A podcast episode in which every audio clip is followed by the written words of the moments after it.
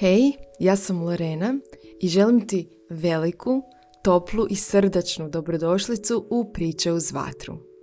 Ovo je mjesto gdje ćeš hraniti svoju dušu, upoznavati ju i dublje joj se približavati. I to upravo uz pomoć mitova i bajki. Zato udobno se smjesti, pronađi neki mir, barem u sebi i poslušaj novu epizodu. Pozdrav još jednom i eto nas u, hajmo je nazvat nova sezona priče uz vatru e, i nova verzija e, svih nadolazećih epizoda. Moram ti baš na početku priznati da sam dosta uzbuđena i vidim kako mi se ruke znoje e, pripremajući se za ovo današnje snimanje. A, nekako već je prošlo godinu dana od mojih prvih četiri epizoda gdje sam više nekako stavila naglasak na pričanju o slavenskoj mitologiji i običajima, što je super. Ali prije nego što krenemo na današnju temu ove nove epizode, htjela sam s tobom podijeliti tu viziju podcasta zašto baš i na koji način ti želim ispričati sadržaj kojeg ću kreirati i zašto sam se odlučila za ovu audio verziju. Uvijek prije svega nekako stavljam naglasak na širi kontekst, pa ćemo onda krenuti na uži. kao što možeš već čuti, nekako način na kojim želim pristupiti snimanju ovog sadržaja je upravo taj jedan ležeran pristup ljudski i ono, uglavnom nesavršen, tako da možda ćeš i čuti koje je zamuckivanje ili ponavljanje riječi ili gramatičke greške i slično. Ali baš sam nekako zamislila da ovo bude jedan onako potpuno uh, ležeran prostor gdje ćemo moći razmjenjivati, a voljela bi kasnije kroz dijalog razmjenjivati te neke misli o mitovima i bajkama i kako nam oni mogu pomoći u svakodnevnom životu. Prvenstveno nekako smatram i to su ono misli koje mi prolaze već duže vrijeme kroz glavu, da su upravo mitovi i bajke te koji nas mogu stvarno približiti našoj duši. I sve to onako zvuči dosta pretenciozno i veliko, ali što dublje istražujem, učim i spoznajem kroz svoj osobni život, um, kako nekako počinjem e, živjeti tu mudrost i spoznaje u svojoj svakodnevnici iz mitova i bajke koje vučem, tako nekako vidim da je to stvarno jedna velika istina. A u ovom modernom svijetu čini mi se mm, i društvu i kulturi koja nas nažalost prvenstveno guši i nekako reže te potencijale e, naših mm, srca i duša, mislim da je to i tekako potrebno. Tako da, kažem, nekako će biti pristup ovom podcastu upravo uh, kroz neku spontanost, uh, kroz um, dijeljenje više mojih nekih osobnih misli i stavova, ali opet povezano sa znanjem i nekom uh, vrijednosti koju možeš stvarno dobiti iz naravno sfera uh, slavenske mitologije, mitova općenito i kako oni funkcioniraju, kako ih zapravo možemo uh, integrirati u sebe same i ono što nam daje zapravo bajke kroz taj jedan terapeutski učinak za onog koji pripovijeda samu bajku i onog koji sluša bajku. Um, Audis, audio format sam nekako uh, odlučila se za njega isključivo zato što želim staviti naglasak na slušanje. Um, I to je upravo nešto što se jako naglašava kada se priča o kontekstu slušanja priča, odnosno bajki, rijeđe mitova. Češće slušamo bajke, pogotovo kada smo mali. I tu je upravo taj veliki potencijal slušanja gdje nas nekako to slušanje vodi na jedno mentalno putovanje gdje nam se aktivira naša mašta, imaginacija i kreativnost i to je ono što vrijedi i za djecu i za odrasle. tako da definitivno sam se odlučila baš samo za ovaj audio format da nekako potakneš u sebi upravo taj jedan prostor e, za osobnu maštom, imaginacijom i nešto što te onda na kraju krajeva vraća svojoj duši. a često u našoj svakodnevnici, to je negdje na kraju naših tudu dnevnih lista. Danas ćemo pričati, odnosno ja ću ti bolje rečeno ispripovijedati jednu bajku i iskreno dvoumila sam se između dvije teme, ali onda sam se odlučila za ovu zato što ovog vikenda e, sam prošla uvodni intenziv pripovjedanja bajki kod profesionalne pripovjedačice bajki Jasne Held i da postoji to za zanimanje i zvuči super, zar ne? E, bilo je jako krasno iskustvo gdje sam stekla neke nove vještine i znanja, ali upravo kako smo se bavili temom bajka, nekako bilo je dosta i nekih novih životnih spoznaja. tako da sam odlučila danas ti ispripovjedati jednu bajku koju smo i nekako obrađivali i pripovjedali je na samom tečaju. I zato, eto, još jednom te pozivam da se udobno smjestiš jer uskoro krećem pripovjedati, ali naravno prije toga samo malih, pa par rečenica o tome zapravo kako nam bajke e, mogu pomoći i kako nas zapravo mogu odvesti u neke druge svjetove. Ok, bajke su stare vjerojatno ko i samo čovječanstvo. A znanstvenici su nekako ustanovili da su sigurno stare nekih 5000 godina. Kažem, vrlo vjerojatno i više. I ono što je zanimljivo kod bajka, da su se one prenašale kao i mitovi, prvenstveno nekada usmenim putem, s koljena na koljeno, a tek nekih zadnjih dvjestotinjak godina se zapisuju, e, odnosno pričaju i djeci.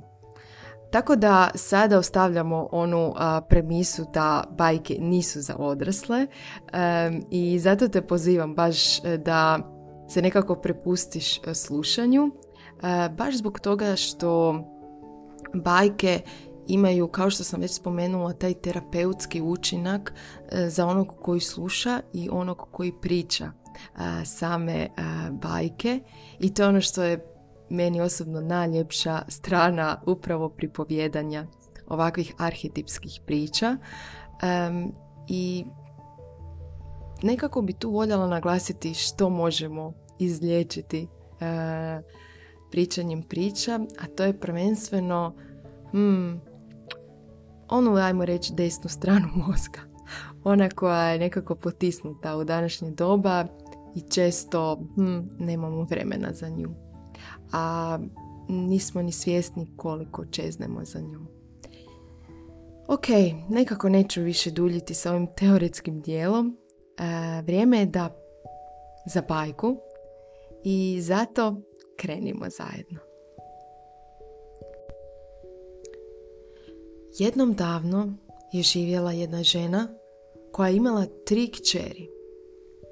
Bile one jako siromašne i jako gladne a njihova je kuća bila na kraju samoga sela.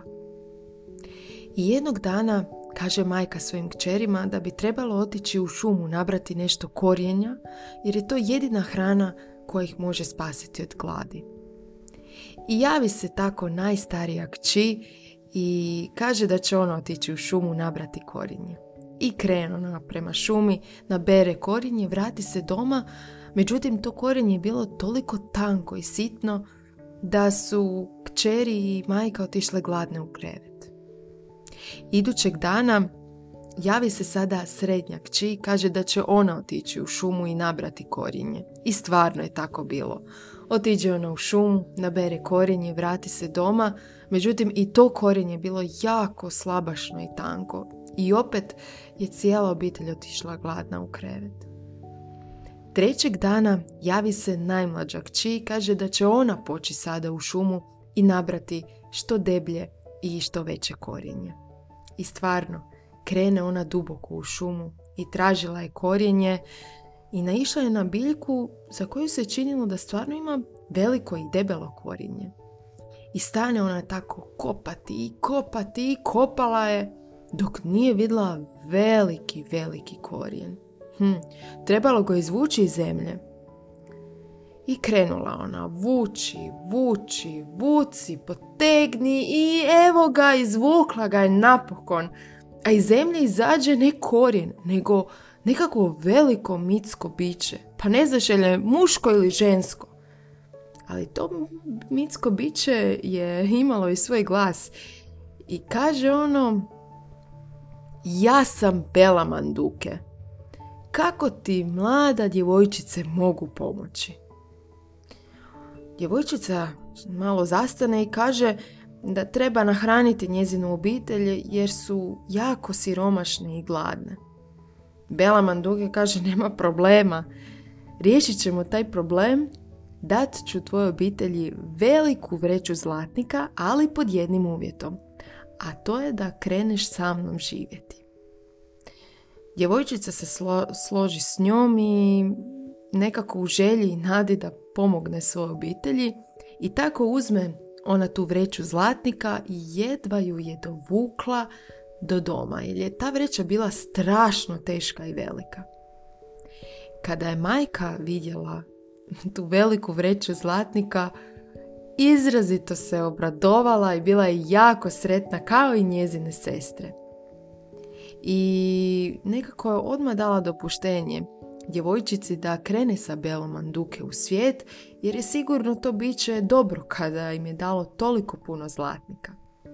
I tako djevojčica i Bela Manduke krenu prema nekom novom svijetu. Bela Manduke uzme tako velika, ogromna djevojčicu u svoju šaku i stavi ju u svoj džep. I velikim, ogromnim koracima krenu one prema jednoj gori. Je na vrhu same gore stajala kuća. A ta kućica je bila onako više za veličinu ljudskog stvora.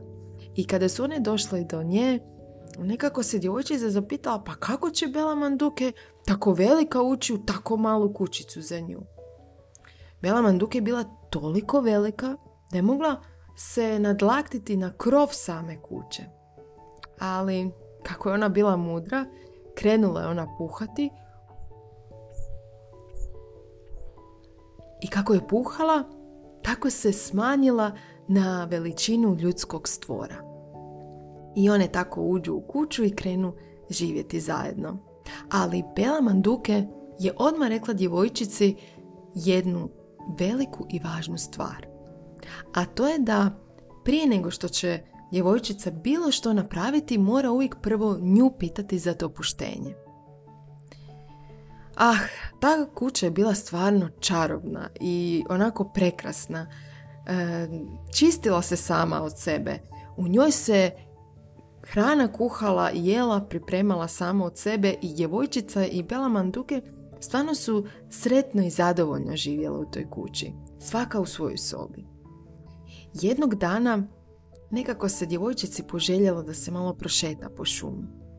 I zato dođe ona do sobe Bele Manduke i pokuca na vrata. Kuc, kuc, kuc. Bela Manduke, Bela Manduke, jel bi se ja smjela malo prošetati po šumi? Ma dobro, dijete, ajde, ajde, samo se ti prošeći po šumi. I sretna djevojčica krene tako u šetnju, nabere puno šumskog cvijeća i ukrasi kuću punu, punu prekrasnih cvjetova i latica. Onda je djevojčica malo porasla hmm, i sad si poželjela da si sašije jednu haljinu od zelenog baršuna. I opet, ona dođe do vrata Bele Manduke i pokuca joj.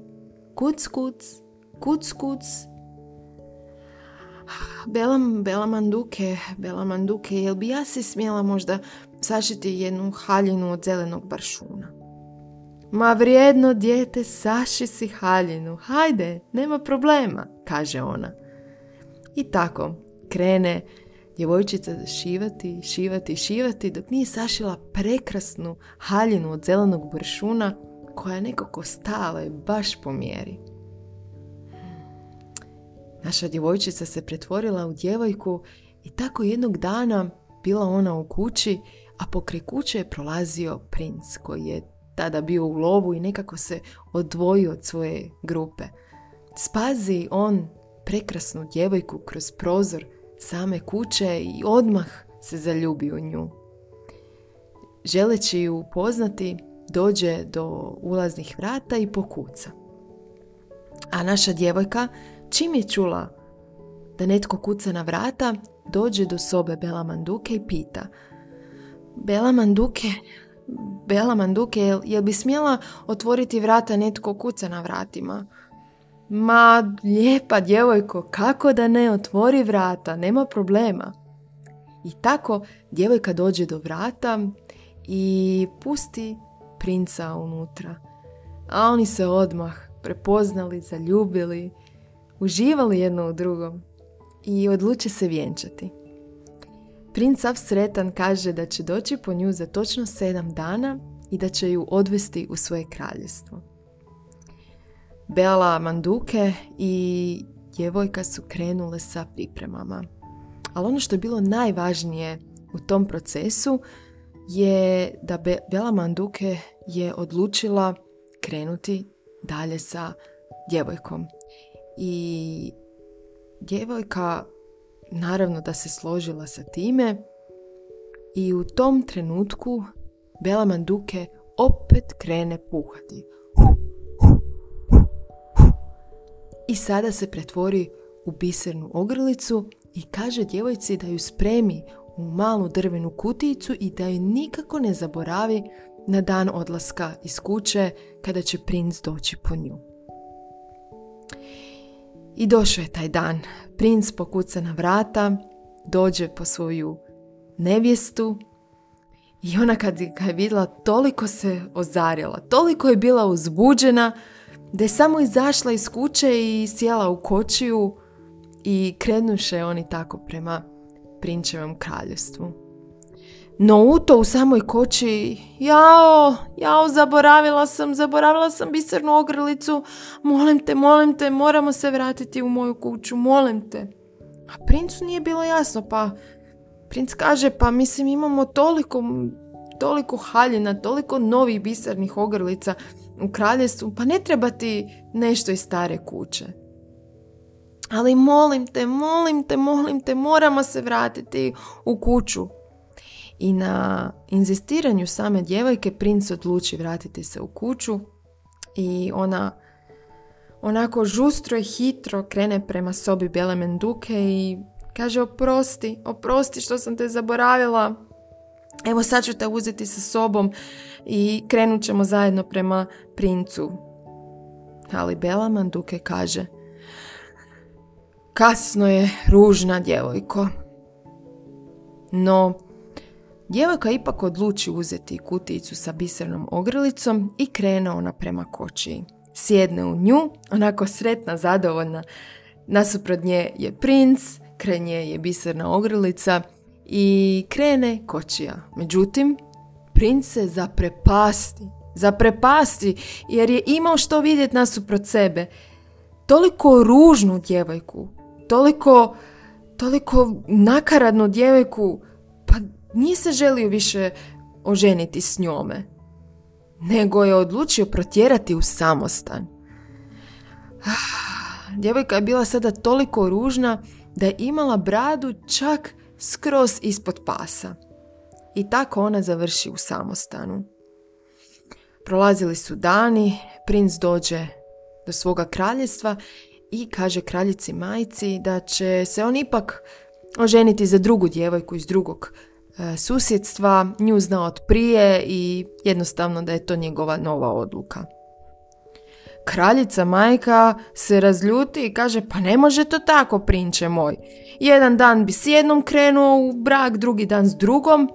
Ja ću odlučiti koja je djevojka najbolja za tebe. I to preko dva zadatka. Molim te, reci svojim odabranicama i djevojkama da mi sašiju po jedan stolnjak. I stvarno, princ tako otiđe do nove djevojke koju je izabrao za brak i do naše djevojke i kaže da moraju sašiti po jedan stolnjak. naša djevojka sada pak prvo otiđe do Bele Manduke i pitaju je li bi smjela sašiti stolnjak. O, pa dobra djevojko, saši stolnjak, nema problema. I tako ona opet krene šivati, šivati, šivati, dok nije sašila jedan prekrasan svileni stolnjak. Princ dođe po prvi, po drugi stolnjak i dade ih kraljici majci. A ona već na sami dodir tkanina znala je koja je prava djevojka za njega. Ali ipak htjela je još ponuditi jedan zadatak da bude potpuno uvjerena da je to upravo ta odabranica.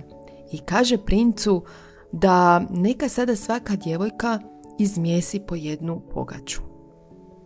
Princ opet otiđe do prve, pa do naše djevojke i tako naša djevojka opet prvo otiđe do Bele Manduke i pita Belu Manduku Bela Manduke, Bela Manduke, jel bi ja smjela izmjesiti jednu pogaču?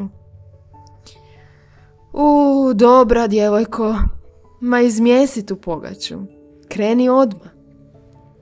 I tako djevojka krene i mjesi, i mjesi, i mjesi to tijesto i načini prekrasnu, mirisnu pogaču. Princ donese obje pogače ispred kraljice majke. Ona već na sam miris, pa onda i ukus mm, i zalogaj znala je koja je to djevojka. I kaže princu, za djevojku ove pogače ti ćeš se udati. I princ otiđe do djevojke Bele Manduke i pitaju jel bi još uvijek ona željela da se uda za njega i bez obzira što on se predomisli u međuvremenu.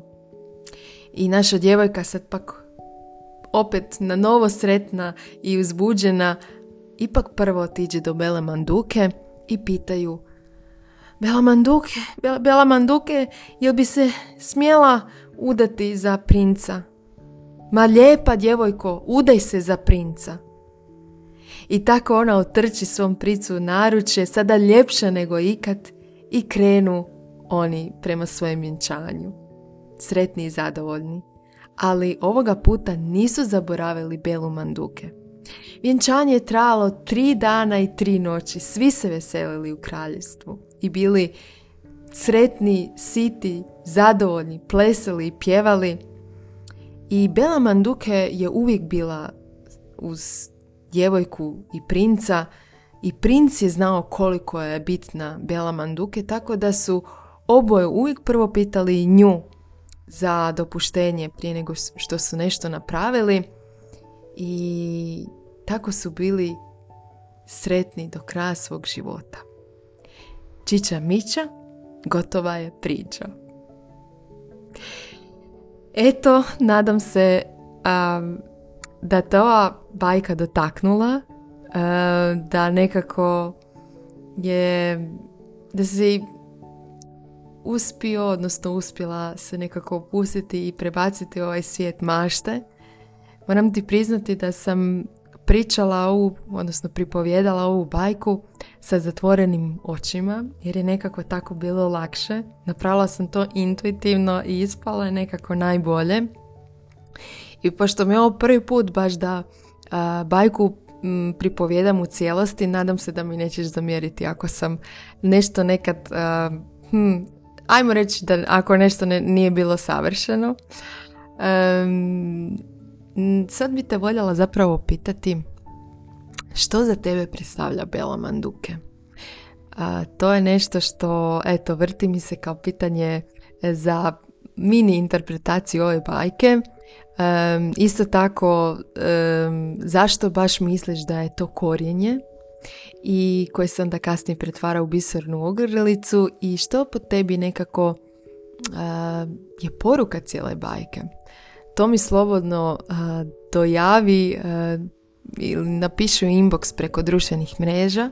Ako nisi sad je idealno vrijeme da zapratiš Once Upon a Time na Instagramu i Facebooku, da se pretplatiš na newsletter službene web stranice Once Upon a Time in Croatia i da mi jednostavno dojaviš kako ti se čini ova nova epizoda priče uz vatru, a mi se već slušamo u novoj. Šaljem ti veliki zagrljaj.